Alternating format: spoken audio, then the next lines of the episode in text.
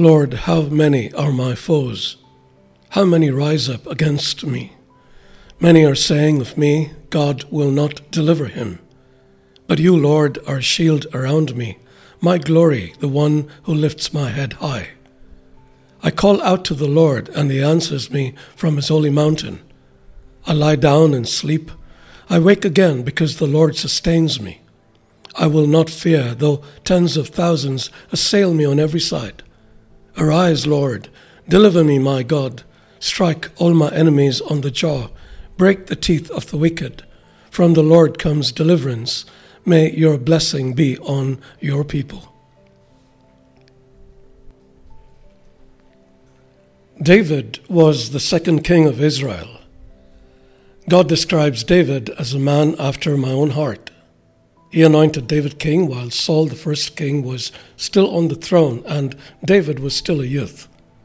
Later, God would promise David, Your house and your kingdom will endure forever before me. Your throne will be established forever.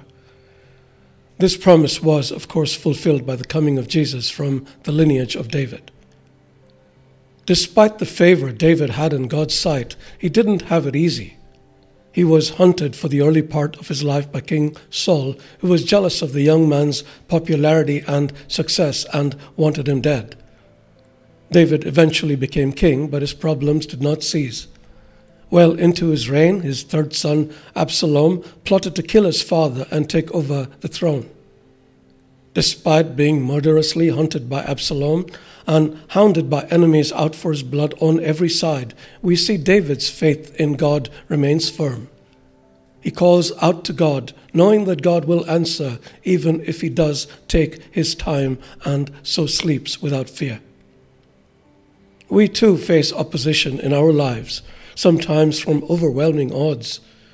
At times like this, we lose faith and turn to other solutions for our problems, including inner resources. However, human effort or human solutions are like a man waving a stick at a charging lion. The only one who can protect us is God, and only a total surrender of self will allow His strength to manifest in us. We have even more reason for faith than David, because we have seen the glory of God in full display through His Son Jesus. He went through far worse rejection than David did, but unlike David, Jesus did not call on God to strike his enemies down. On the contrary, he allowed his enemies to strike him. We learn to triumph over our enemies with love. Difficult? Not when we are the recipients of divine grace. God would tell Paul when the apostle was struggling, My grace is sufficient for you, for my power is made perfect in weakness.